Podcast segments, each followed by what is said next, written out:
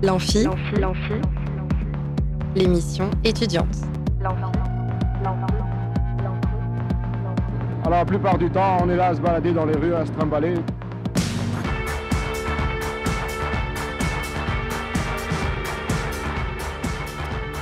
Bonjour et bienvenue dans l'Amphi, l'émission étudiante sur Radio Alpa 107.3 FM Le Mans et radioalpa.com.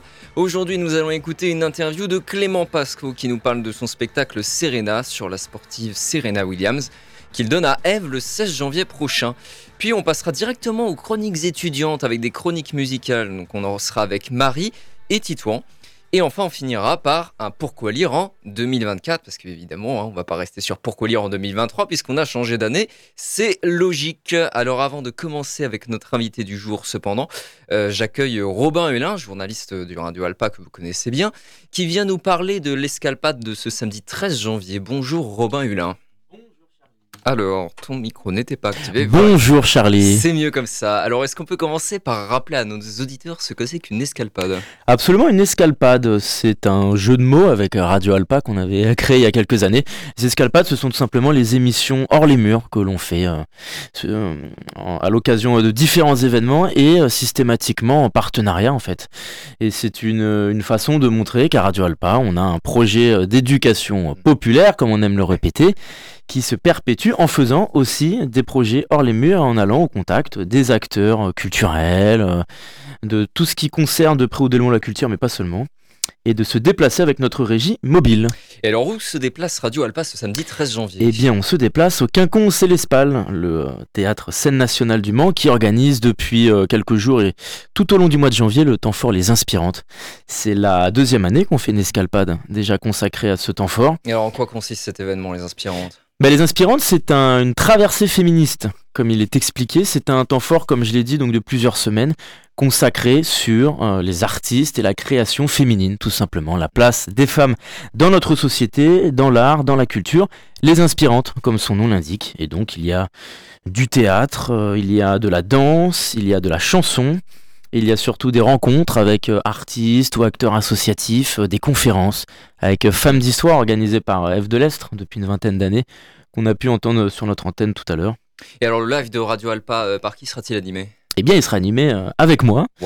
Et nous serons, euh, j'ai la chance d'être, euh, c'est la deuxième fois d'ailleurs que je le fais avec Bertrand Moreau et Tiffen Ginesti de l'émission Intersection. Mm. Donc on sera tous les trois pour animer cette émission d'une heure, de 14h à 15h en direct ce samedi, avec Romain Alinan à la réalisation technique. Donc c'est une émission où, comme on l'a dit, l'objectif, c'est-à-dire que dans les inspirantes, il y a le 13 janvier, qui est généralement le 2 ou 3e samedi euh, mm. de, ce temps fort, qui s'appelle la journée de la pensée joyeuse. Les quinconces et les spals font la même chose au printemps, lorsqu'ils mm. consacrent un thème à un temps fort sur le vivant. Et eh bien là, c'est les inspirantes et le féminisme, avec la pensée joyeuse. Et c'est une journée d'échanges, d'ateliers, de rencontres avec des assos, avec des artistes. Il y a, comme je l'ai dit, les, une rencontre femme d'histoire, donc des conférences sur Marthe Bonnard, l'artiste. Et l'après-midi, donc juste après notre direct, c'est sur le thème pas folle du tout. Donc il y aura de la psychanalyse avec l'école de la cause freudienne, des metteurs en scène et artistes qui viendront parler euh, du thème de la folie ou de plutôt de la comment dire, la répression, l'oppression euh, des femmes pendant plusieurs siècles sous prétexte de la folie, notamment avec euh, les sorcières jadis. Et à cette occasion, on aura plusieurs invités. Donc on démarrera. quel est le programme du live? Bah, Justement, on démarrera donc avec euh, trois, trois invités. On aura Alice Sibi, qui est une artiste qu'on connaît bien à Radio Alpa, qui est assez présente sur la scène locale, qui organise un atelier un atelier d'écriture, un temps d'écriture et de partage. Je vais pas en dire trop puisqu'elle expliquera tout ça en détail demain. On aura Carlo Gou aussi qui est une artiste plasticienne qui là aussi a réalisé des, collages autour de la représentation de la femme libre, de la femme inspirante. On aura aussi la compagnie Transtopie avec Malo Esten. Donc voilà, c'est une partie. Et puis, un des principaux points du programme de ces inspirantes, c'est le spectacle Institut Ophélie avec Nathalie Garot et Olivier Sacomano qui sont deux metteurs euh, et metteuses en scène, qui euh, proposent cette pièce qui est une, une traversée euh, féministe, un diptyque, puisqu'il y a une autre pièce qu'ils ont présentée il y a un an, et c'est sous fond de, euh, avec Shakespeare en toile de fond, inspiré d'Hamlet. Ils seront là également, et on terminera cette émission avec euh, Fouzia Taouzari, qui est une psychanalyste et membre de l'école de la cause freudienne, qui interviendra un peu plus tard dans la soirée avec les quinconces et qui viendra en parler sur notre antenne. Merci beaucoup, Romain. Vous nous rappelez l'heure du live? Oui, 14h, 15h, donc de en direct des Quinconces et l'Espal. Vous écoutez ça sur Radio Alpa, sur radioalpa.com, mm. évidemment. Et puis, et puis évidemment, il y a toujours un podcast. Mm. Ça, c'est bien de le dire. Ça fait partie des partenariats. L'émission est toujours le plus vite possible en podcast. Voilà. Merci Robin. Et là, on n'oubliera pas d'allumer la radio demain sur Radio Alpa 107.3 FM Le Mans pendant qu'on finira de manger la galette en famille. Hum, y a bien la galette. À présent, nous passons à notre invité du jour, Clément Pascal, qui nous parle de son spectacle Serena. Pendant ce temps, vous chercher loin celle-là. Pendant ce temps, vous pouvez gagner des places pour le spectacle en appelant 02 43 24 37 37. Tout de suite, on écoute Clément Pasco. Plus on est de fou et plus on rit. Là où ça devient grave, c'est quand on est plus on est de fou et plus on s'emmerde. Bonjour Clément Pasco, vous êtes metteur en scène, comédien et fondateur de la compagnie Au Point du Soir et vous venez nous parler du spectacle Serena, un seul en scène que vous donnez à Eve le 16 janvier prochain. Bonjour. Bonjour. Alors est-ce que tout d'abord vous pourriez euh, nous, parler de votre parcours Clément Pasco Alors bah, mon parcours, euh, donc moi j'ai 34 ans, je suis metteur en scène principalement et acteur sur le spectacle de Serena. Moi j'ai commencé... Euh, on va dire, mes premières mises en scène en 2017 euh, dans un lieu aussi universitaire qui s'appelait le TU Nantes, où j'ai été artiste associé pendant trois ans. Donc de 2017 à 2023, bah, j'ai monté euh, cinq créations. Euh, voilà, toujours des, écritures contemporaines, des textes d'actualité, des sujets d'actualité, avec souvent des femmes au centre, mais je pourrais en parler pourquoi. Et voilà, c'est un peu mon résumé rapide. Votre théâtre est, est très imprégné de littérature et même de littérature contemporaine, c'est bien ça? C'est ça. Mm. Et alors, pour, mais alors, comment ça se concrétise euh, Pourquoi cet intérêt pour la littérature contemporaine? En fait, quand j'ai commencé le théâtre, quand j'étais au lycée en, faisant des cours de théâtre, c'est vrai que souvent on travaillait beaucoup sur des auteurs classiques. Mmh. Euh, ça veut dire bah, beaucoup forcément les textes qu'on dit du répertoire, donc Shakespeare, Molière, Racine, Musset, qui sont des, euh, on va dire des, des, des grands chefs-d'œuvre de, la littérature française. Mais c'est vrai que j'ai eu la chance, en faisant les spécialités théâtre au lycée principalement, de découvrir euh, l'écriture contemporaine, notamment par un premier auteur, Jean-Luc Lagarce, donc, qui est très mmh. connu, hein, avec une pièce qui s'appelait Juste la fin du monde, quand j'avais 19 ans.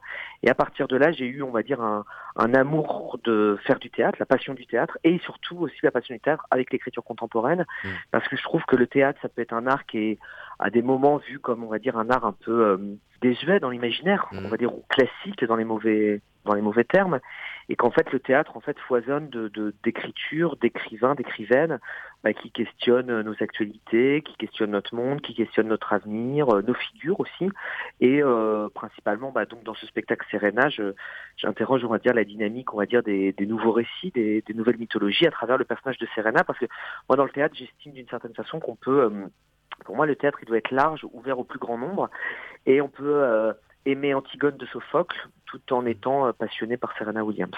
D'ailleurs, ce personnage de Serena Williams hein, qui a vraiment existé, est-ce que vous pouvez euh, nous en parler? Alors en fait, moi, comment j'ai construit ce spectacle, en fait, donc j'ai demandé à une, jeune autrice qui s'appelle Marion Solange Malenfant euh, de m'écrire un solo que je joue, donc ça dure 1h10.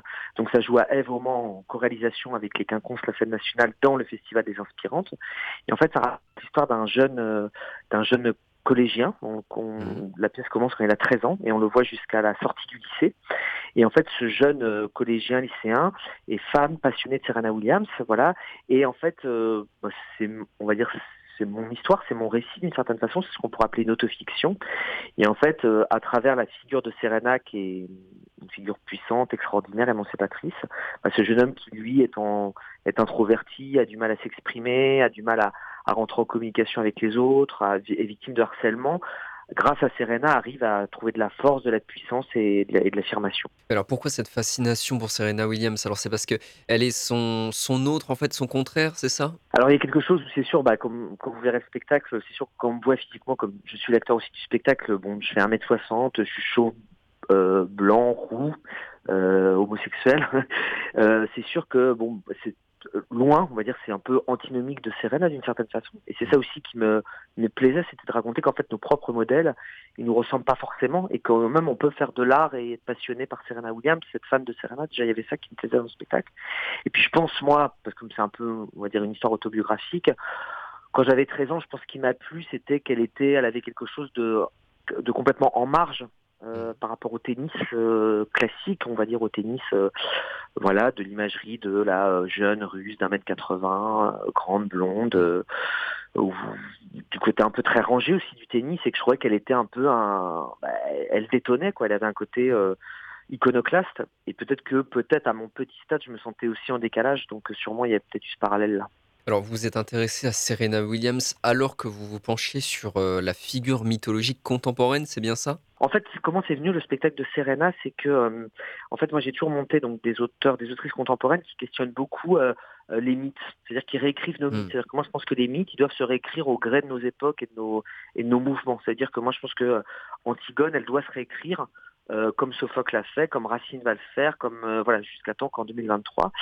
Et en fait, au moment où j'ai eu l'idée de monter ce spectacle autour de Serena Williams, en fait c'est très simple, c'est une metteuse en scène, Annabelle Sergent à Angers, qui m'a invité dans une résidence euh, d'écriture mmh. avec Marianne Soares Vincent qui est l'autrice. On était tous les deux en binôme auteur metteur en scène, et elle nous a, on avait comme commande un peu de travailler la question de l'adolescence.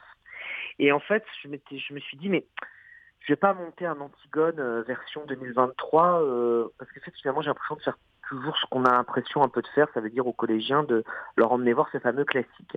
Mm. Et je me suis dit, bah, tiens, moi quand j'étais adolescent, quelle limite me parlait? Et c'est comme ça que j'en suis revenu à Serena Williams. Voilà. De quelle manière est-ce qu'on peut dire que cette joueur de tennis est, est devenue une figure mythique en fait? Qu'est-ce que c'est une figure mythique? Par les combats qu'elle a menés. Déjà, elle arrive d'un milieu, euh, on va dire, pauvre, défavorisé, dans le ghetto de Compton à Los Angeles voilà, avec ce, rêve incroyable de leur père, Richard Williams, de faire de Venus et Serena les numéro 1 et de mondial. Et puis après, elle subit beaucoup de choses dans sa carrière. C'est-à-dire qu'en 2001, notamment, elle, elle subit une très grande attaque raciste dans le stade euh, californien d'Indian Wells, où 3000 Californiens euh, riches, blancs, voilà, hurlent des injures racistes, voilà. Et elle arrive à gagner ce match, elle décide de boycotter le tournoi et du coup elle devient un symbole en fait de, une icône de l'antiracisme. Ensuite, euh, il y a aussi le symbole de Serena en tant que euh, bah, la féminité aussi déplacée, ça veut dire euh, bah, la musculature qu'elle a, le corps qu'elle a aussi, qui n'est pas forcément un, corps dans les normes. C'est quoi la norme entre guillemets? Voilà, elle questionne aussi beaucoup la norme. Et puis, bah, il y a aussi tout ce combat qu'elle a eu vis-à-vis. elle a été enceinte, elle est revenue sur le circuit en tant que mère et joueuse. Et donc Serena, au fil de sa carrière, parce qu'elle a une carrière très longue, hein, elle a commencé le tennis, elle avait 17 ans, elle a fini à 41 ans. Et donc, durant ces, 20, 20, 25 ans de carrière, elle a, on va dire, incarné différents combats. Et ce qui était drôle, c'est qu'au début de la carrière de Serena Venus, donc les sœurs Williams, c'était, euh, on va dire, très décriées, très détestées. Et maintenant, c'est devenu vraiment des icônes euh, à l'équivalent d'une Beyoncé, par exemple. Oui, d'ailleurs, dans le dossier de la pièce, vous le formulez euh, ainsi. Serena, c'est aussi le paradoxe d'une société qui, au début de sa carrière, en fait une anti-héroïne, puis qui, par l'observation des changements de société, en fait la porte-parole de nombreuses causes une société baignée par l'influence et l'opinion qui met en place une stratégie marketing pour transformer un personnage amoral en personnage vertueux. Vous dénoncez donc euh, une certaine hypocrisie en fait du traitement médiatique qu'a subi Serena Williams. Comment vous en démarquez-vous dans, votre propre représentation de la sportive? En fait, moi, ce que j'ai décidé de, partir en faisant cette pièce, c'est vraiment l'histoire. Donc, je vous rappelle, donc c'est ce jeune homme qui a, qui a 13 ans, qui s'appelle Clément, et qui du coup vit donc un, système un peu euh, dans ce collège, euh, voilà, faut dire les mots de harcèlement, il vit dans une campagne, il vit de l'homophobie. Et donc du coup après, il, en fait, il s'identifie aux différents moments de sa carrière de Serena, donc euh, le moment où il la voit pour la première fois, la réussite, et puis après il s'identifie aussi beaucoup à la chute de Serena, c'est-à-dire quand elle a des défaites, quand elle est décriée, quand elle est maltraitée, quand elle est méprisée. Et du coup, c'est et donc, du coup, il y a aussi tout un, il y a, on va dire dans le spectacle, il y a aussi beaucoup un, traitement autour de ce que disent les commentateurs, les journalistes. Et il y a mm. tout aussi un traitement médiatique de cette, euh, bah, de voilà comment elle a été maltraitée, et puis aussi comment, euh, bah forcément, il a aussi remettre en valeur. Après, le spectacle, il n'est pas, euh, on va dire, c'est un spectacle qui, se veut sur l'intime. Je le défends pas comme un spectacle, on va dire, dit politique. Ça veut dire, je suis pas en train de, je pense pas que mon spectacle dénonce un système. C'est plus qu'il il s'en amuse et il le regarde de façon euh, drôle, ironique, malheureuse, euh, de façon émotionnelle. Alors le tennis, c'est pas forcément un thème euh, évident au théâtre. Est-ce que le tennis a vraiment une place en termes de, de thématique ou est-ce que c'est plus quelque chose qui est en arrière-plan? Alors je dirais que le tennis, forcément, il est toujours présent parce que c'est Serena Williams, c'est forcément on parle de tennis. Après, moi, j'ai essayé quand j'ai quand j'ai demandé avec Marion, quand elle a écrit le texte, puis quand je l'ai mis en scène, je me suis toujours essayé dans ce spectacle de me donner, on va dire, deux règles d'une certaine façon pour essayer de cadrer la création. La première, c'était que si on ne fait pas de tennis, on peut aussi euh, y voir autre chose et mhm. on voit aussi euh, le parcours d'un jeune homme, son identité, sa quête d'identité, son besoin d'identification, tout le rapport au modèle aussi, voilà, et le parcours aussi d'un d'une ascension euh, de ce jeune homme, voilà, dans son parcours. Je voulais, il y a ça qu'on peut. Et puis le tennis, en fait, c'est plus. Moi, j'essaie vraiment de mettre Serena comme si c'était euh, Médée ou Phèdre, ça veut dire je la mets comme une héroïne. Et bien sûr, après, il y a plein, plein, plein, plein de références au tennis et tous les amateurs et les passionnés de tennis, ils, ils vont tout de suite, ça va leur parler, ils vont, ils, vont reconnaître les, rêves, comme on dit. Mais, euh, mais ce que j'ai, j'ai essayé de faire un spectacle où quelqu'un qui ne connaît pas Serena aussi, parce que si des gens qui la connaissent mm. pas, et eh ben, ils puissent prendre un, un plaisir à la fois d'apprentissage, mais aussi regarder autre chose et voir aussi euh, le spectacle. On peut aussi euh, pourrait aussi ne pas s'appeler Serena et ça pourrait être une autre figure. Euh, voilà, j'ai essayé de le rendre, on va dire essayer, hein, parce que j'ai pas la voilà, c'est un chemin difficile, mais de de le rendre universel en tout cas. Toujours suivant le, dossier de la pièce, vous êtes quand même rendu sur le terrain, interviewer des, des, sportives. Pourquoi en fait ce besoin d'aller au plus proche de cette réalité-là? Est-ce qu'il y a un rapport que peuvent entretenir le sport de haut niveau et le théâtre? Alors après, les, pourquoi, je, suis allé voir des sportifs aussi de haut niveau parce que je voulais être aussi dans un, dans, dans un réel, dans le sens où moi j'avais mon regard d'artiste sur Serena Williams. Je suis mmh. un petit joueur de tennis départemental, je joue au tennis, mais je, je, n'ai jamais pratiqué euh, le, le, le, sport de haut niveau, j'ai jamais été dans du tout cette démarche-là. Donc déjà, je voulais pas être que dans le fantasme, je voulais être aussi dans qu'est-ce que c'est aussi vivre une le tennis féminin à l'intérieur, comment ça se passe, mmh. même si dans le spectacle, je l'ai remis mais de loin parce que par exemple dans le spectacle à un moment je suis en, en bah vous verrez le spectacle mais c'est un moment je, je rencontre une ancienne joueuse de tennis professionnelle voilà avec qui je dialogue. Et c'est aussi pour être au plus près de, de du réel. Voilà je trouvais que c'était important.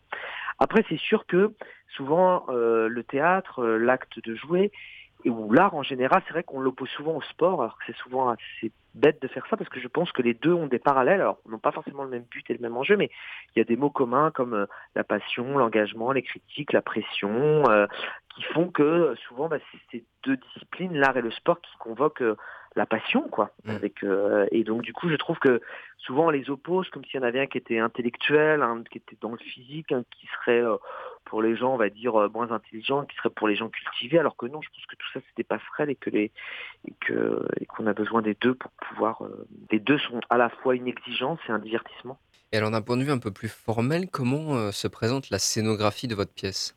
On est dans la chambre de ce jeune homme, voilà, il est dans son dans son espace et il déploie, il déploie je vais pas tout dire, mais bon, il y a de la vidéo sur scène. Il y, a, de la vidéo. Il y a aussi euh, des magazines de Serena. Il y a euh, voilà, il y a tout un agencement. J'essaye en fait de faire aussi référence à bah, aux images, en tout cas des histoires que je raconte de Serena. Je sais que le public puisse aussi les voir parce que euh, si je vous dis Serena Williams, vous voyez peut-être qui c'est, mais pas complètement. Donc j'essaye mm. aussi d'être un peu de façon un peu plus documentaire. Donc vous mettez en avant une certaine euh, iconographie du coup. Euh, est-ce que le ça voilà, il y a de la vidéo, il y a des scores, il y a des magazines, il y a euh, tout ce qui représente, on va dire un peu l'univers de Serena, quoi, je dirais. Donc il y a un vrai traitement de l'image. Est-ce que le son aussi a une place importante dans la scénographie de Serena? Bah, en fait, moi, j'ai dans, dans, dans tout mon travail artistique en général, je travaille beaucoup avec le son. Donc voilà, j'ai demandé. Donc j'ai un compositeur, Jérôme Leray, qui a fait des, des musiques, je dirais d'ambiance de pièce, voilà. Et puis euh, j'ai aussi, euh, j'aime bien aussi dans mon travail euh, mélanger un peu la pop culture. Je trouve que c'est mm. intéressant. Moi, j'aime bien aussi, comme quand je fais un spectacle entre le sport et l'art, j'aime bien aussi mélanger une culture dite plus classique ou plus intellectuelle avec des éléments très pop culture. Donc dans Serena, il y a beaucoup de références à, des musiques très populaires de, de, chanteurs et chanteuses noires américaines, voilà. Et alors, comment est-ce que vous concevez en fait le, plateau d'une scène de théâtre? C'est c'est un, un, espace euh, fait pour accueillir un décor ou c'est autre chose? Comment? Bah Après, moi, je pense que chaque spectacle est différent. Je suis à mon mmh. cinquième, donc forcément qu'à chaque spectacle, de toute façon, déjà, c'est pas la même histoire. Quand j'ai monté là dernièrement euh, Jackie Kennedy d'Elfried Denilek ou du masculin de bout de Bernard Suvira, déjà ça raconte pas les mêmes histoires. Après moi mm. j'ai une équipe euh, technique qui m'est fidèle, je travaille avec euh, une scénographe, Luce Sari qui me suit depuis le début, Vincent Chrétien, mon éclairagiste, Thomas Guiral en vidéo, Jérôme Leray au son. Donc j'ai une équipe, on se connaît depuis 5-6 ans, on travaille toujours ensemble, on essaye de faire un, des objets, donc maintenant aussi on se connaît très bien, voilà. Et moi souvent comment j'essaye d'imaginer le une pièce de théâtre, en fait j'essaye de modestement, mais en tout cas d'essayer de de donner la même sensation que quand on regarde un film ou une série. Je suis très inspiré aussi par le cinéma, par, par tous ces univers-là. Et j'essaye bah, de faire un, un rythme de spectacle qui fait qu'on on voit la traversée un peu d'un personnage, on va dire par épisode, voilà, tout en étant sur un espace assez simple. Souvent, je je, je, je suis pas très fan des gros décors. Moi, je préfère un, mm. plateau plutôt vide et je, et je préfère travailler avec la lumière, la vidéo, le son, des éléments plus abstraits mais qui sont finalement très concrets, qui permettent de rythmer. J'essaye, en tout cas, vous verrez dans Serena, mais j'essaie un peu de faire comme une, comme si ça se passait en plusieurs épisodes, comme si vous suiviez une, une série dans, dans son sens qualité. Et au bout de dix minutes, on fait des épilogues et on passe du collège au lycée une autre scène. Voilà. Alors, vu que c'est un seul en scène, euh, vous interprétez euh, plusieurs personnages? Non, c'est toujours le même personnage. Après, à l'intérieur de ce personnage, il parle de personnes qui limitent. Voilà. Premier monologue, il a 13 ans. Donc, on le voit cinquième, quatrième, troisième, euh, seconde, première, et puis après, a un épilogue de fin. C'est pour ça quand je dis le rythme du cinéma, c'est que je passe un peu de, de bah, comme si vous voyez, vous aviez l'épisode 1, puis l'épisode 2, puis l'épisode 3, sauf que tout ça doit se faire en 15 minutes, mais voilà genre par épisode d'une certaine façon. Mm. Alors vous insistez beaucoup dans le dossier euh, sur le fait que Serena Williams, c'est aussi un corps, vous en avez parlé tout à l'heure, mais qu'est-ce que vous voulez vraiment dire par là? Et, comment en tant que en tant que comédien seul en scène, du coup, vous mettez en avant cette dimension corporelle du, du, personnage, euh, notamment de votre personnage qui est, un adolescent et pour qui, du coup, la, la question du corps euh, se pose évidemment que je trouvais qui était intéressant, c'est que le personnage, euh, moi je parle de moi à distance d'une certaine façon, je le regarde comme vraiment un personnage, c'est inspiré de ce que j'ai vécu, mais c'est pas forcément ma vie entre guillemets. Il y a mm. beaucoup euh, de fiction. En fait, ce que je trouvais qui est intéressant, c'est vrai que euh, moi, par exemple, bah, j'ai fait, même quand j'étais jeune, je rentrais pas dans un corps dit masculin d'une certaine façon, mm. dans la masculinité dans laquelle on attend d'un homme, soi-disant. Et Serena, elle, à son époque, je, maintenant je pense que les choses ont quand même évolué, mais elle n'entrait pas du tout dans ce qu'on voulait d'un corps dit féminin c'est très violent et très discriminant. Ça veut dire que euh, l'identité de la personne est forcément reliée à des critères physiques et des critères que je trouve fascisants, pour dire le mot, quoi, mm. euh, comme il est. Et pour moi, Serena, je trouve que ça m'a toujours euh, j'ai toujours trouvé ça honteux. Par exemple, on me disent qu'elle était trop musclée. Bah oui, une femme qui fait du sport sera forcément plus musclée qu'une femme qui n'en fait pas. Euh, forcément que oui, il y a des femmes qui font 1m90 euh, et puis il y a des hommes qui font 1m50 et puis il y a des euh, puis il y a des petits, il y a des gros, il y a des grands. Je sais pas, je, un peu cliché ce que je dis, mais je trouve que ce cette violence un peu tout ce qu'elle a subi sur son corps alors que moi je trouve que c'est un corps euh, puissant, magnifique, atypique. C'est pour ça que ce personnage, j'insiste bien sur le fait qu'il ne le ressemble pas, et c'est ça que je trouve très beau, parce que finalement on ne, le ressemblait pas du tout, finalement il le ressemble complètement, ça veut dire mm. c'est c'est toujours être un peu à la marge. Et d'une certaine façon moi dans les dans le théâtre que je fais j'ai toujours essayé de mettre en scène des personnages qui sont à, à la marge en contradiction qui sont pas dans les normes. Et c'est ça que je trouve qui est beau théâtre c'est que ça permet d'avoir des personnages qui sont bah des fois qui peuvent être très touchants, des fois qui peuvent être très monstrueux, mais parce qu'ils n'entrent pas dans, la, dans les cases. Quoi. Donc Serena, ça parle quand même de, des réalités assez dures, mais euh, quel est le ton de votre spectacle? Alors, est-ce que c'est du tragique, c'est du comique, un peu des deux? Après, bon, euh, c'est toujours dur. Moi, je joue dedans, comment je peux définir un spectacle? Après, je crois que c'est un spectacle, en tout cas des, des dates et des réceptions publiques qu'on a eues, je pense que c'est un spectacle qui touche, en tout cas c'est ce que disent les, les spectateurs ou les, ou les premiers papiers critiques qu'on a eus je pense qu'il y a beaucoup d'humour. Moi, en tout cas, dans ce spectacle, il y avait une chose que j'avais demandé à Marion qui écrit le texte, et puis même quand j'ai voulu le mettre en scène, voilà, c'est inspiré de ma vie, on va dire, de ce que j'ai vécu. Ça veut dire vivre dans une petite campagne à côté de Nantes, et puis après, je suis parti en ville, au lycée, tout ça. Mais dans ce spectacle, en revanche, euh, euh, j'allais dire le mot, mais d'ailleurs, je ne veux pas que ce spectacle ce soit une revanche. D'accord. C'est un spectacle que je veux comme un, comme quelque chose d'espoir, et ça veut dire, moi, je suis pas en train de me venger de ce que j'ai. Euh, je dénonce des choses, mais je suis pas, je, je me dis pas ça y est, je suis sur scène, j'ai eu ma revanche, je les ai bien mm. eus, c'est moi qui suis là. Je veux pas du tout. Au contraire, ça me ferait vraiment de la peine qu'on me prenne comme ça. En tout cas, voilà. Et je pense que voilà, moi je regarde aussi ce parcours avec euh, beaucoup d'humour. Je pense que c'est un spectacle. On dit, en tout cas, des spectateurs qui sont venus voir ou des critiques que c'est un spectacle touchant. Alors dans touchant, il y a sûrement de rire, de, des émotions. Mm. Après, je ne vais pas verser dans un côté tragique parce que dans la revanche, on peut aussi surrendre tragique son histoire. Mm. Voilà je l'ai pas rendu ridicule non plus. J'essaie d'être un endroit euh, sincère. Et alors enfin, vous, vous avez dit à plusieurs reprises que ça parlait quand même pas mal de votre histoire. Vous avez utilisé le terme euh, d'autofiction. Donc euh, il y a l'idée de mélanger en fait la fiction et le réel. C'est quelque chose qui est important pour vous, ça, ce mélange? Bah, En fait, à la base, pour être tout à fait honnête, en fait, moi, je, je, quand je, moi, mes premières mises en scène, je les ai fait en 2017. Moi, je suis metteur en scène vraiment principalement. Je suis pas, je suis pas un parcours d'acteur-acteur. Hein. C'est-à-dire hmm. que je, j'ai joué très peu pour d'autres. voilà, j'ai vraiment un parcours de metteur en scène, c'est-à-dire de, de quelqu'un qui choisit une pièce, qui met en scène, qui choisit une distribution. Et c'est vrai qu'en fait, au début, en fait, pour vous dire, au tout début de la naissance du projet de Serena, mmh. quand on a commencé à travailler en, en mai 2022, les, les premières ébauches avec euh, l'autrice euh, Marion, euh, en fait, au début, je voulais écrire l'histoire d'une jeune fille. Euh, voilà, j'aurais pris une actrice, puis je me dis, bah tiens, cette jeune fille, elle a 15 ans, elle est, euh, elle, elle, vit en Seine-Saint-Denis, elle est pas, elle est fan de Serena. Et puis après, ça me plaisait plus parce que je me disais, mais oh là là, qu'est-ce que tu racontes? En fait, t'es, en fait, tu veux dénoncer des clichés, tu refais encore pire que tout. C'est-à-dire, tu, tu, tu caricatures, euh, mm. euh, sur forcément, c'est la jeune fille d'un quartier pauvre. Je me dis, bon, abandonne cette idée, voilà. 24 heures après, j'ai une autre idée en me disant, bah tiens, on va changer, je vais prendre un jeune homme. Ça veut dire, je vais prendre un, un jeune homme, comme ça, ça va un peu décaler, euh, voilà. Mm. Et puis, je voyais bien que ce jeune homme, j'arrivais pas à le, à le, à le définir, j'arrivais pas à le définir. Mm. Et en fait, en discutant avec euh, la directrice de la résidence, Annabelle Sergent, qui était metteur en scène et qui a beaucoup monté de spectacles en discutant avec Marion l'autrice. En fait, à un moment, un soir, je vous romantise un peu la chose, à 22h, je dis, mais en fait, je ne sais pas si j'ai envie de raconter euh, cette histoire de Serena, parce que je dis, euh, c'est une histoire qui est très proche de moi, et, et en même temps, moi, ce que j'aime, c'est que c'est une passion que j'ai caché longtemps aussi, d'être passionné de Serena, parce que dans le milieu culturel, je le disais pas forcément, et puis je sais pas, des fois, on a, je sais pas, c'était une passion un peu secrète de se dire qu'à 13 ans, on est fan de Serena Williams, alors que les autres la connaissent à peine, c'est pas forcément ce qu'on peut penser aussi, quoi. On est, des fois, on est plus fan de Zidane ou je sais pas quoi, bon, voilà. Et du coup, je dis, voilà, j'ai suivi toute sa carrière, suivi tout, tous les articles, tout lu, je connais tous les scores, tout ça, et, et puis bon, c'est drôle parce que quand on me voit vraiment, on pense pas que je fais du tennis, on pense pas que je suis fan de Serena, tout ça.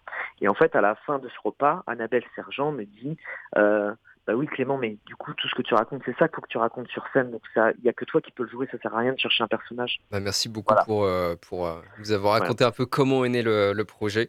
Merci beaucoup. pour finir, c'était pas une voilà sur l'autofiction, c'est devenu une évidence, mais c'était pas une comment dire un C'était pas un prérequis quoi. Voilà. Bah, merci beaucoup en tout cas Clément Pasco d'avoir euh, répondu à nos questions. Merci à vous d'avoir pris le temps. On le rappelle, Serena, c'est à Eve le 16 janvier. On fait une pause pendant laquelle vous pouvez gagner des places pour le spectacle en appelant 02 43 24 37 37 et on écoute tout de suite Derek Pop, Serena Williams. Merci beaucoup Clément Pasco. Merci.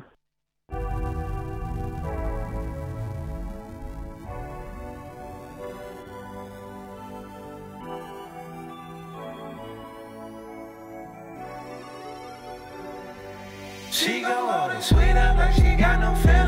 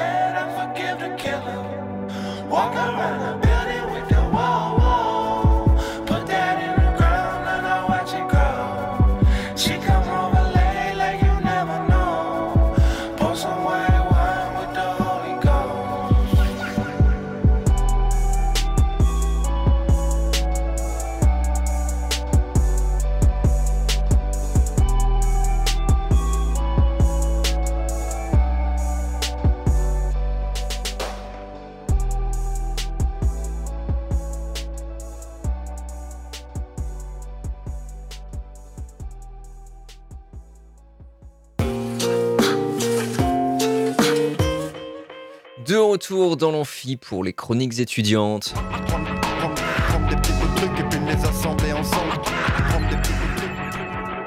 Et on est avec Marie et Titouan pour les chroniques musicales. Salut Titouan. Bonjour à vous. Alors, euh, de quoi tu nous parleras aujourd'hui? Aujourd'hui, je vais vous parler du groupe Placebo. Ok. Eh ben, on écoutera ça tout à l'heure. On va commencer par euh, la chronique de Marie qui nous parle de The Cure. Salut Marie. Euh, salut Charlie. Alors, de quoi tu nous parles aujourd'hui? Alors aujourd'hui, je vais vous parler euh, d'un groupe euh, que j'apprécie beaucoup, c'est Les Cure. Euh, The Cure a vu le jour en 1976 à Crawley en Angleterre, sous la houlette du charismatique Robert Smith, le chanteur, guitariste et principal compositeur du groupe. À ses débuts, le groupe se fait appeler Malice et son répertoire musical consiste à reprendre des chansons de Hendrix. Ils signent dans leur première maison de disques en 1977, après avoir été attirés par une alléchante publicité du label ANSA, demandant Voulez-vous enregistrer et devenir une star? Dès le début, The Cure s'est démarqué par son approche novatrice de la musique, fusionnant post-punk, new wave et rock alternatif. En 1978, ils sortent le single Killing an Arab, single inspiré du livre L'étranger de Camus. Euh, mais le titre est vite détourné et des groupes d'extrême droite s'en inspirent pour distribuer des tracts. Un an plus tard, ils sortent leur premier album, euh, Three Imaginary Boys, sorti en 1979, qui a immédiatement attiré l'attention avec ses sonorités sombres et ses mélodies entraînantes. Le groupe euh, a su créer un style unique qui allait devenir sa marque de fabrique. L'évolution musicale de The Cure au fil des années est assez intéressante. Des débuts post-punk avec 17 Seconds et Face à la période pop joyeuse de The Head on the Door et Kiss Me, Kiss Me, Kiss Me, chaque album est une exploration artistique offrant une palette sonore variée. The Cure est un groupe qui fait partie euh, des groupes référencés de la Cold Wave, c'est-à-dire euh, une New Wave mais beaucoup plus sombre. Leur album emblématique Désintégration, sorti en 1989, est souvent considéré comme le sommet de leur carrière. Ils marient habilement des éléments de rock, de new wave et de gothique, tout en créant une atmosphère immersive et mélancolique. Les singles tels que Love Song et Pictures of You sont devenus des classiques intemporels. The Cure a laissé une empreinte profonde sur la culture populaire. Leur esthétique sombre et romantique a inspiré de nombreuses générations d'artistes dans divers genres musicaux. De nombreux groupes contemporains citent The Cure comme une influence majeure, témoignant de la portée durable de leur musique. C'est un groupe qui a une importance dans la culture gothique et qui popularise les maquillages noirs, le teint blanc et les cheveux hissés en pagaille sur la tête. Ce style est par exemple repris par de très célèbres groupes de rock, comme par exemple Indochine. Leurs chansons ont également trouvé leur place dans le monde du cinéma et de la télévision, renforçant davantage leur statut d'icône culturelle. Des morceaux comme Friday I'm in Love sont devenus des hymnes de la pop alternative. Au-delà de la musique, The Cure crée une connexion profonde avec ses fans. Les paroles poétiques et souvent euh, introspectives de Robert Smith ont touché des millions de personnes à travers le monde. Les concerts du groupe sont réputés pour être des expériences immersives avec une communauté de fans dévoués qui partagent le lien spécial avec la musique. En conclusion, euh, The Cure et leur musique a transcendé les époques et les genres. Leur capacité à évoluer tout en maintenant leur identité distinctive témoigne de leur génie artistique. Leur son pop est à la fois sombre et permet de plaire à la majorité. Que vous soyez un fan de longue date ou que vous découvriez leur musique pour la première fois, l'univers de The Cure réussit à captiver tout le monde.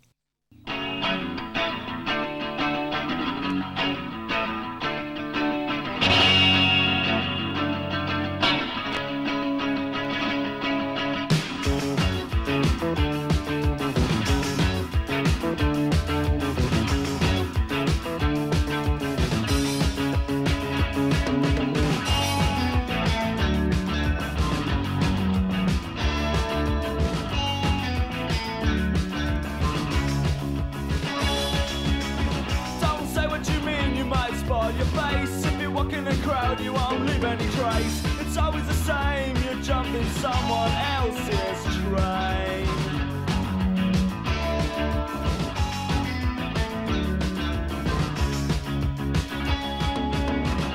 It won't take you long to learn the new smile. You have to adapt or you'll be out of style. It's always the same, you're jumping someone else's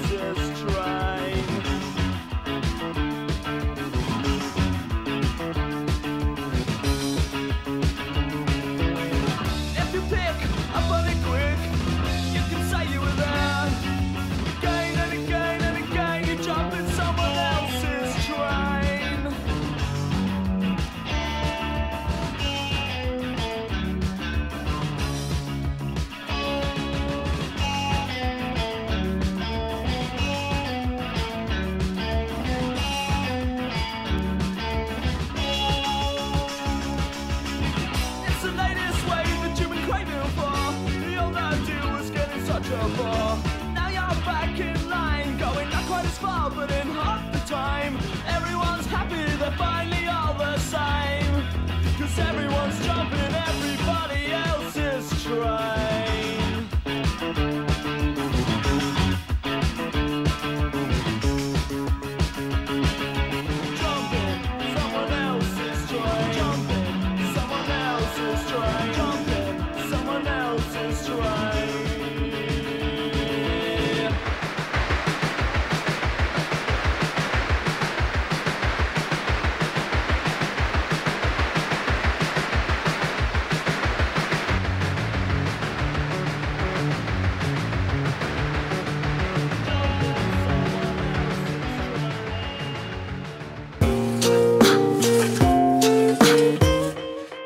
dans l'amphi pour la suite des chroniques étudiantes et nous sommes maintenant avec Titouan. Et ben vas-y Titouan, c'est parti, on t'écoute. Donc bonsoir à tous. Aujourd'hui, je vais vous parler de Placebo, qui est un groupe qui est formé à Londres par des musiciens de nationalités diverses.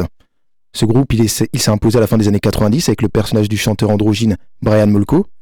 Interprète à l'intense théâtralité, il est très populaire en France et il est inspiré par David Bowie, Michael Streep, de R.E.M., mais aussi par les voix féminines de jazz et du blues, de Billie Holiday à PJ Harvey, en passant par Janis Joplin. Le style musical de son groupe, guère original mais efficace, a oscillé entre R.E.M., les Pixies et Sonic Youth. Fils d'un banquier américain, d'origine mi-française mi-italienne, et d'une mère écossaise issue d'un milieu modeste qui rêvait d'être danseuse, Brian Molko grandit au Luxembourg, un pays coincé et mercantile, comme il le déclara au Monde en 2003. Il est élevé dans la foi des Born Again Christians, chrétiens renaissants. Il est d'après son propre témoignage un, ado rondouillard et couvert d'acné. Après être passé par le Liban et le Liberia, il part pour Londres y étudier le théâtre à Goldsmith College. Formé par les méthodes de Stanislavski et Lee Strandberg, Brian Molko tente diverses expériences d'acteur où, selon ses dires, il apprend à utiliser sa vulnérabilité sur scène. Il réalise aussi quelques films en Super 8. Puis, inspiré notamment par l'exemple de David Bowie, il se consacre exclusivement à la musique. Pratiquant le piano depuis son plus jeune âge, il s'initie par la suite au saxophone et à la guitare en autodidacte. À Londres, il retrouve un ancien camarade de l'école américaine de Luxembourg, Stéphane Holtzal, venu étudier la musique. Ensemble, ils commencent à composer et à enregistrer quelques chansons sur quatre pistes, adressant leurs maquettes à diverses maisons de disques. En quête d'amateurs pour la création d'un groupe influencé par le rock post-punk, sombre, de Joy Division à Sonic Youth en passant par Dépêche Mode. Ils font venir de Suède Robert Schulzberg, un ami d'enfance d'Olstal. Molko écrit des chansons très personnelles, tournant autour de l'angoisse et de la vulnérabilité adolescente. Évoquant sa vie sexuelle tourmentée, il se revendique comme bisexuel et son refus dans, son dans les drogues. Il joue de son physique très féminin sur scène, se maquillant et portant parfois des vêtements de femme. Holstal se déclarant, quant à lui, ouvertement gay. Après un premier single, Bruce Springsteen, paru fin 1995 chez l'indépendance Fiat Panda, le trio dénommé Placebo signe un contrat avec Ut, une division de Virgin, et publie un premier album sans titre en 1996, que réalise l'américain Brad Wood, réputé pour ses collaborations avec Liz Phair. La pochette, elle représente un enfant désespéré se tenant le visage entre les mains. Enrichi de sons enchan- enchantillonnés, avec des bruits de voiture, des pianos, des jouets, etc., le disque il impose les colériques Teenage Angst, euh, 36 Degrees et Come Home, les deux derniers sortis en simple. En 1997, un succès massif arrive en Grande-Bretagne grâce au simple Nancy Boy. Une tournée internationale avec David Bowie, un admirateur, voit Brian Molko devenir une pop star à la fois fragile et charismatique, comme l'était euh, Rakim James des Manic Street Preachers.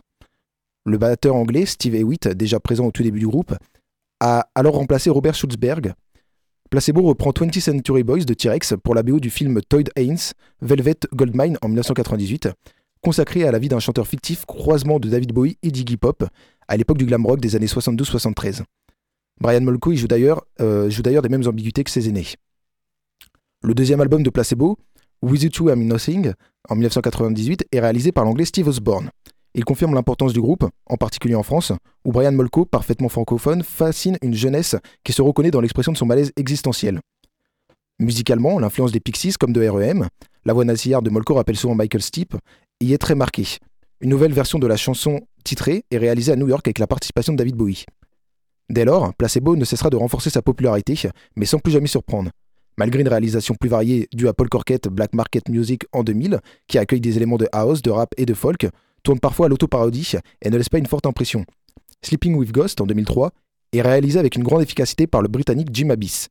Placebo s'oriente vers une électro-pop très accrocheuse, remarquablement accueillie en France où l'album est couronné par un disque de triple platine.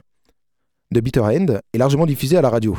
Une édition spéciale de l'album y associe covers, un CD de reprise où Brian Molko et Placebo reprennent des classiques de Kate Bush, Running Up at That Hill et des Big Must Strikes Again, ainsi que de The Ballad of Melody Nelson, adaptation de Serge Gainsbourg, mais aussi plus inattendu de Daddy Cool de Bonnie M, une version à la mode glam rock.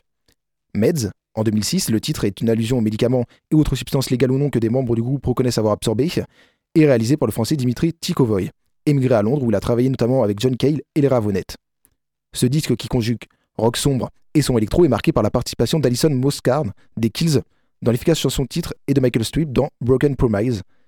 C'est un bon album pop cocassé anodin, le succès de Placebo est toujours immense en France, où le groupe remplit deux soirs de suite le Palais Omnisport de Paris-Bercy. Battle for the Sun en 2009, début d'un nouveau contrat avec le label Pias, est réalisé par le Canadien David Botril, spécialiste du métal et de la musique théo-progressive. Il est mixé à Londres par Alan Moulder. Enregistré après le départ de Steve A. White, cet enregistrement qui a vu les débuts du jeune batteur californien Steve Forrest souffre d'une certaine platitude. L'Old euh, Like Love, paru vers, euh, vers 2013, marque le septième album de Placebo, en mai 2013, il relève le titre Load Like Love avec une sortie prévue pour septembre. L'album, caractérisé par des sonorités fortes et épiques, avec un retour aux balades, reçoit des critiques mitigées, malgré des classements élevés dans plusieurs pays. Après des tournées européennes et nord-américaines, Steve Forrest quitte le groupe en 2015, remplacé par Matt Lund. 20 Years of Placebo, vers 2016, célèbre les deux décennies du groupe. En 2015, il donne un concert acoustique MTV Unplugged à Londres, sortant en novembre. Une compilation de phase B, B-Sides, est également rendue disponible. La rétrospective de 20 Years of Placebo comprend des rééditions vinyles, une tournée mondiale et la sortie de A Place for Us to Dream, un album rétrospectif. En 2016, le documentaire Altrusia est diffusé mettant en avant le soutien du groupe aux minorités lors de leur tournée russe. Stefan Holzal annonce en juillet 2019 que Placebo travaille sur leur huitième album. En janvier 2020, le groupe signe avec Soul Recordings. En septembre 2021, ils dévoilent leur premier single Beautiful James, annonçant l'album Never Let Me Go, prévu pour le 25 mars 2022. Avec deux autres singles sortis en novembre 2021 et janvier 2022, la sortie et la tournée ont été repoussées en raison de la crise sanitaire. Merci beaucoup Titouan pour ta chronique qu'on va illustrer tout de suite avec euh, Placebo Every You Every Me. Euh, pendant qu'on écoute ça, vous pouvez gagner des places pour euh, Flavien Berger le 24 janvier au Saunière en appelant au 02 43 24 37 37. Et c'est un concert qui a lieu dans le cadre de Le Mans Sonore évidemment. Tout de suite, on écoute Placebo Every You Every Me.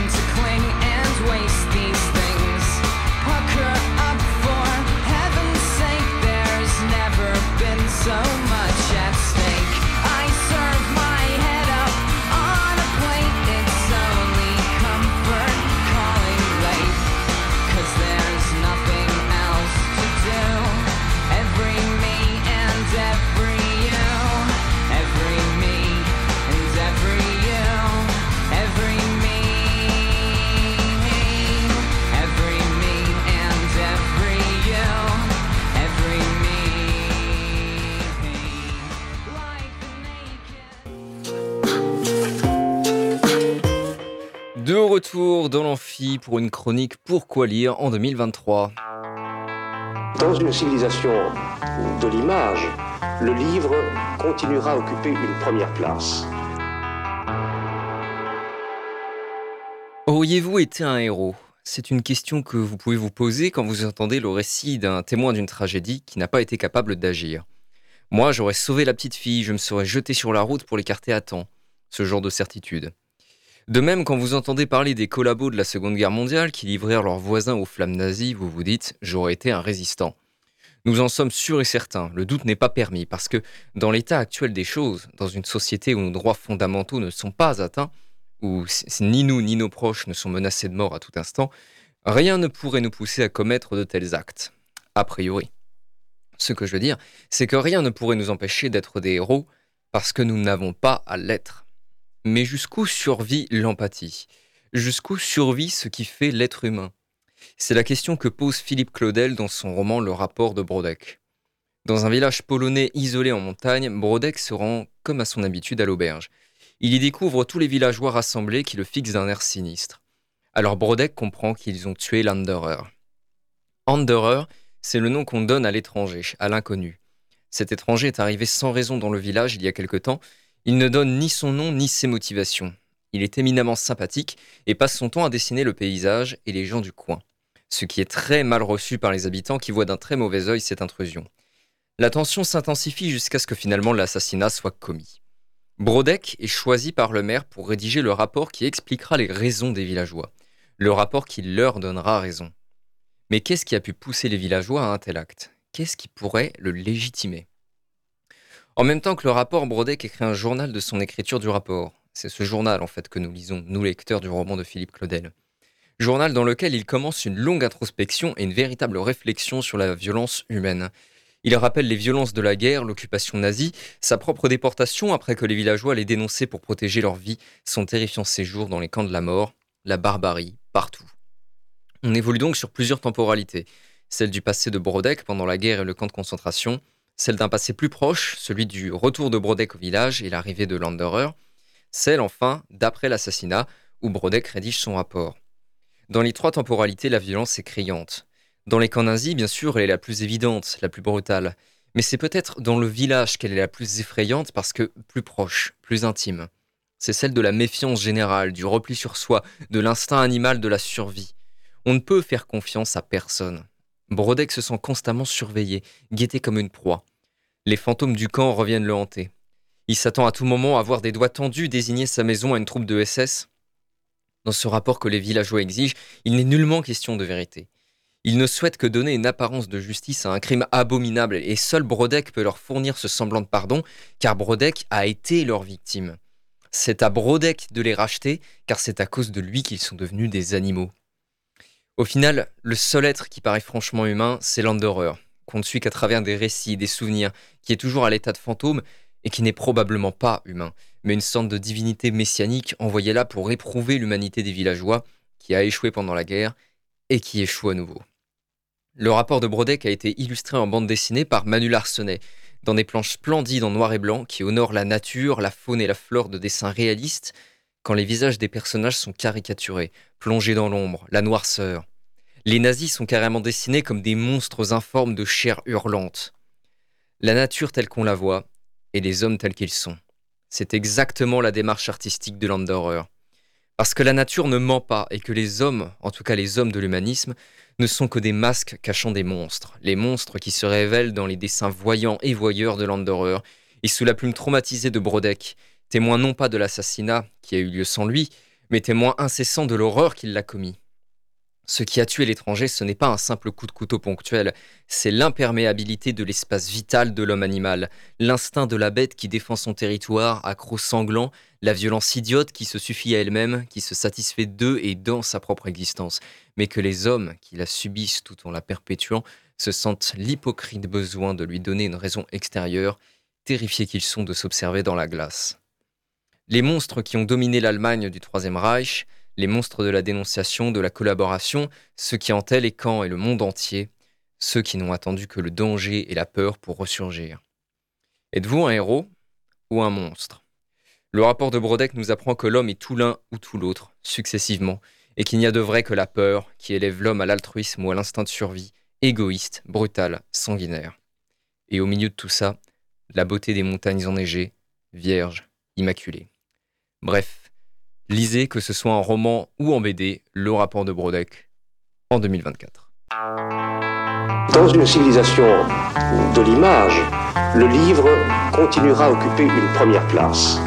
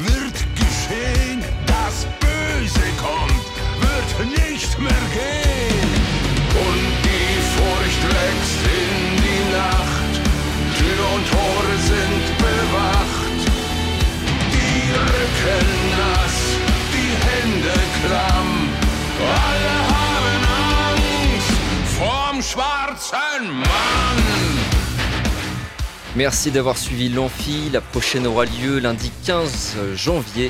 Et on sera avec l'assaut Univers pour parler de leur actualité, mais aussi de Pierre Cartier qui présentera le Startup Weekend.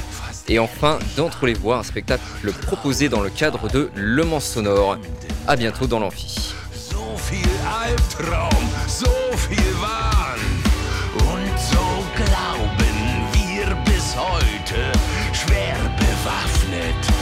Ist die Meute. Ach, sie können es nicht lassen, schreien Feuer in die Gassen.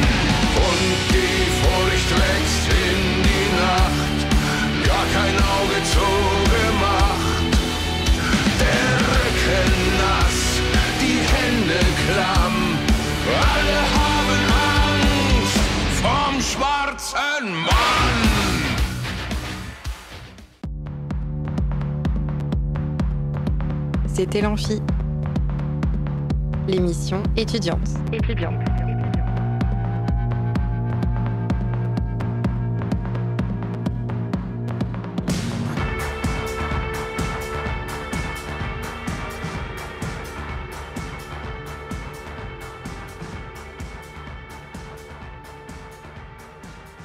Radio Alpa, l'alternative.